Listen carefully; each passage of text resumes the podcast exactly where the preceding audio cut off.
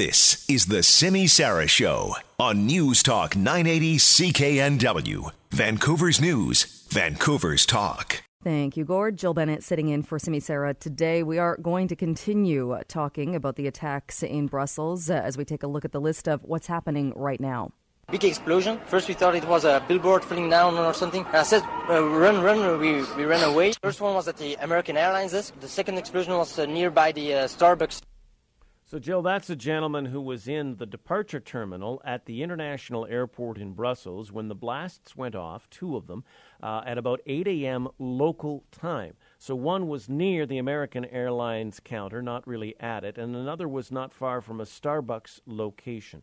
So, something like 14 people uh, were killed uh, in that attack. Uh, Belgian TV reporting one of the two bombs in that attack filled with nails. ISIS has claimed responsibility and says uh, suicide vests were used by their attackers in that attack.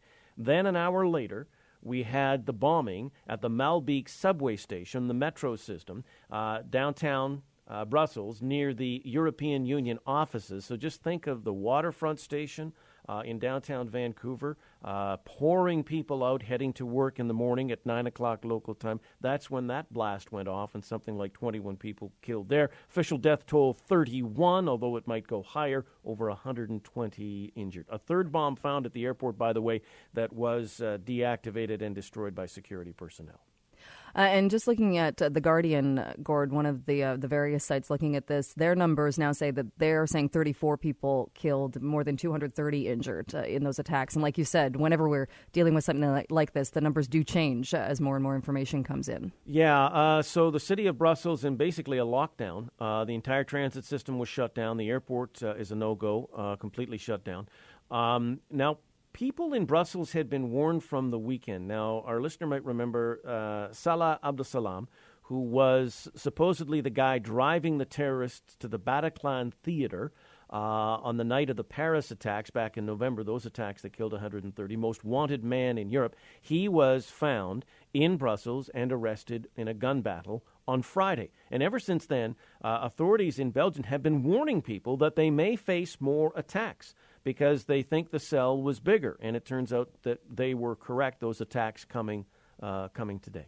Uh, did they say, or it might be too early for this, but have any of the officials said it is because of the arrest, or it was the arrest that then triggered this action plan to go into place? Nothing official yet, but certainly analysts uh, on things like the, the Guardian newspaper, the BBC, analysts are talking a lot about uh, the fact that either this may be revenge or they think maybe that um, uh, the group in Brussels sped up their decision to make attacks in light of the arrest on Friday of Abdeslam.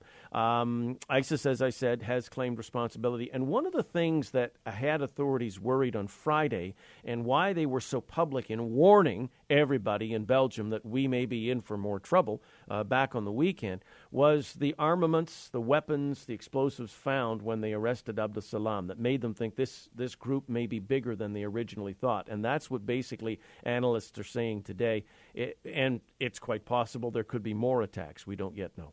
Uh, one of the stories out today, too, was saying how Belgium, as you would expect, has raised the terror threat to its maximum level. It's heightened security across the region. Uh, was it not already at maximum level because of, as you said, they were warning people and, and saying there were was the possibility of more attacks? You got me on that. I thought they had raised it to the maximum level, uh, but I think what they've done is is certainly they brought in even more security now. So I, to be honest, I'm sorry, I don't know if it wasn't quite at maximum level Saturday and Sunday. It certainly is now. The French government's put another 1,600 police officers and troops on the border. France is ramped up everything. Every major Europe uh, every major airport in Europe has ramped up security, and even Canadian Europe's uh, uh, Canadian airports, I should say, Canadian airports have ramped up security. Ralph Goodale, our public uh, safety minister, announcing that this morning, and TransLink has uh, put out a lot more police officers on the SkyTrain system a lot more uniformed uh, security personnel on the buses. Vancouver police have asked people to be vigilant, although both TransLink and Vancouver police say we do not have any kind of threat that we're aware of. But basically, in most major cities in North America and certainly across Western Europe, security has been ramped up. And it does make you think, and I know some, some will argue that that's an overreaction and it's something just to look as though officials are doing something and there really is no threat here. But it does make you think when we now look at what's happened in Brussels today. And as you mentioned, just imagine the waterfront station. Uh, you can't police everything. You can't secure everything. Even if if it had been at maximum security in Brussels, uh, everybody knows you can. Anybody can walk into an airport. That's where you say goodbye to a loved one. You walk up to the luggage counter where where this happened. You walk up to the Starbucks. You simply can't unless we give up every single freedom. You cannot secure every single space. That's an excellent point because this attack at the airport did not happen after you go through security. So, around the world, air travelers know this very well. Security's been ramped up to prevent you, the bad guy, from getting to the airplane with your AK 47 or your suicide vest. Nobody has security uh, just to get into the departure terminal or the arrival terminal. Think of YVR. This so this may be a new uh, tactic. Suicide bombers who don't try and get into the planes, they don't try and get past that security. They just want to go where there's a bunch of people, and that seems to be what happened today at the airport in Brussels. And of course, with the with the metro, the subway, uh, the uh, Maelbeek station in the metro system, the subway system uh, in the downtown area of Brussels. All right, so we'll continue uh, obviously following this and uh, getting the latest information. We'll take a break though as we take a look at what's happening right now. You're listening to the CKNW Simi Sara Show, and this is what's happening right now. You know, here is a man that uh, went through a heck of a lot personally uh, in the second half of his administration. And uh, I think he learned his lesson. I think he rehabilitated himself only to face this. Uh, just doesn't feel fair. Talking about Rob Ford. 46 years of age, passed away. We got word yesterday that he was in palliative care, and today he died. Uh, he had that softball sized malignant tumor in his abdomen that was found 18 months ago, and he's been battling cancer. He was trying to run for mayor again despite all of the drug and alcohol abuse controversy. He had to drop out, got reelected as a councillor, uh, but uh, for the past number of months has been battling. Um, uh, battling cancer. Um, Jill, it was interesting. Um, one of the news stories that uh, that we saw an hour or two ago, uh, reviled by many because of the international disdain that he invoked with the drug and alcohol abuse, his initial denial, and the tape, and and all that kind of stuff, but loved by many in, in uh, parts of Toronto because of his everyman persona. So there's a group of people uh, out there who will be very, very sad at his passing, and then there's another group of people who did not respect him whatsoever. He certainly uh, was a polarizing figure in Canadian politics. Definitely. And someone, too, even so uh, you know, he was known in the States for a Canadian mayor, uh, is a pretty big deal. Obviously, you've done something if people in the States know who you are. But also, like you said, the, the, the every person mayor, he, his priority, uh, and, and like him or hate him, was he still answered email.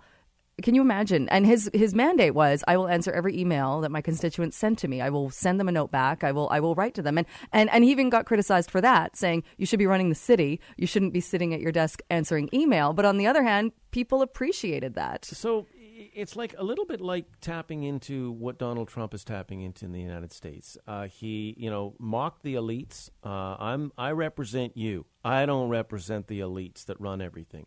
And there was a strong group in parts of, you know, parts of Toronto where his political base was very strong, and his political base survived the drug and alcohol abuse. I mean, he lied about it. Mm-hmm. He lied about it with a straight face, and then finally he got he got caught out and and and that kind of thing, the antics.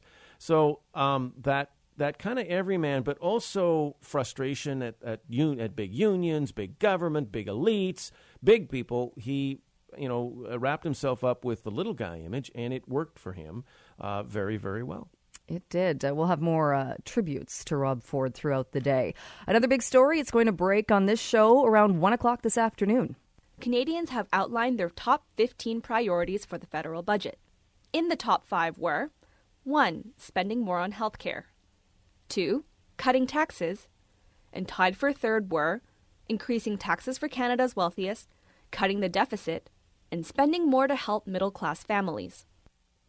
That's a tall order. Uh, yeah, you know what? And uh, And everyone gets a pony, too. Justin Trudeau can't walk on water, but he's going to try with his budget. So the big uh, the big budget comes down. Uh, the deficit's going to be maybe three times what we thought. Uh, they promised 10 billion in the election campaign, could be closer to 30. They're going to blame the huge drop in oil and the sputtering national economy, which is not the case here in BC, but is is the case elsewhere. Uh, they're going to spend more on infrastructure. They're going to spend more on things like social housing. They're going to spend more on green energy.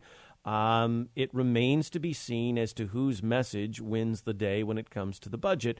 Uh, the Conservatives are already out there complaining about uh, the debt is way too high and we'll never get out of the hole, which is, uh, again, very valid. Uh, there was a time in Canada when people really listened to that message and did not want huge deficits. It would appear that the voter uh, so far is more forgiving of the Liberals for a huge deficit. Uh, local mayors, uh, and Shane Woodford, I think, will be reporting into you this afternoon, Jill, on your show. Uh, budget comes down at 1 p.m. our time, which is uh, 4 p.m. The, in the House of Commons in Ottawa. Um, local mayors are really looking for any infrastructure money for the big projects out here. For instance, um, the um, light rail in Surrey, uh, the Broadway SkyTrain line. And of course, the Premier's green project. She called it green. She said it was green, so it's got to be green. And that's the new bridge, uh, the the to replace the Massey Tunnel. So those are the three biggies. The other thing that I think Shane will be watching very closely, uh, Jill, and reporting to you on is, will the Trudeau Liberals change the formula? So on big projects around the country, it's a third federal, a third provincial, and a third local government. Remember, it was the local government where we ran into all that controversy last summer with the referendum on what the local government would pay towards transit improvements. Will the federal Liberals change that one third, one third, one third, and pay more so local government has to pay less? The Mayors got their fingers crossed today that that'll be the case, but it remains to be seen. And that's that has huge, huge implications when you think about it. Look at how long the Evergreen line was caught up in that and other projects. And the federal government has always said, "Come up with your third, come up with your third. We'll come up with our third." If they change that to a forty or a fifty, that makes a huge difference. Well, it was interesting that uh, was it on your show or late last week when we suddenly heard mayors talking about maybe even increasing property taxes to pay the local portion of a big project like uh, light rail in Surrey or the SkyTrain line out to UBC. They said that you know hell will freeze over before they'll increase property taxes last summer. That was the wrong way to go. We will not increase property taxes. Well, you know, that's unfair. And now suddenly they're saying, well, maybe if the chunk that uh, local government has to pay is a little bit less than full one third, maybe they'll entertain the idea. So, could there be a breaking of the impasse? We'll find out this afternoon, uh, 1, 1 o'clock on the Simi Sara Show with Jill Bennett. Don't go away, listener. it all comes down at one o'clock. We'll take a short break before we continue with what's happening right now. Hi, I'm Linda Steele. You're listening to the CKNW Simi Sara Show, and this is what's happening right now. The building is plagued by bed bugs. I use pine sol. I spray DEET on my body to prevent them biting me. Okay, so this is the uh, Carnegie Community Action Group, which had a news conference midday yesterday.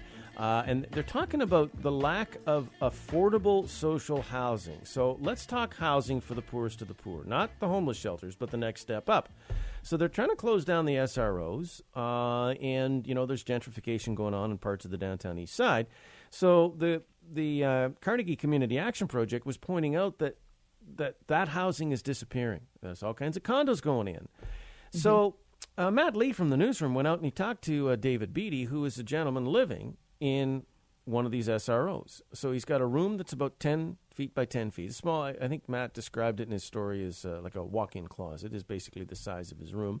Sometimes he has hot water, but he's always got bed bugs. That's what he was talking about there, the bed bugs. So it was just. Um, in this big discussion about affordable housing and you know uh, foreign money coming in and all uh, you know housing prices are going crazy, I think the the uh, Carnegie Community Action Project is saying, wait a minute here, there's this other group of people who are a step above the homeless shelters, not doing so well. Uh, rents are going up, they're going up, but welfare rates aren't going up, and most of these folks are are on social assistance or welfare.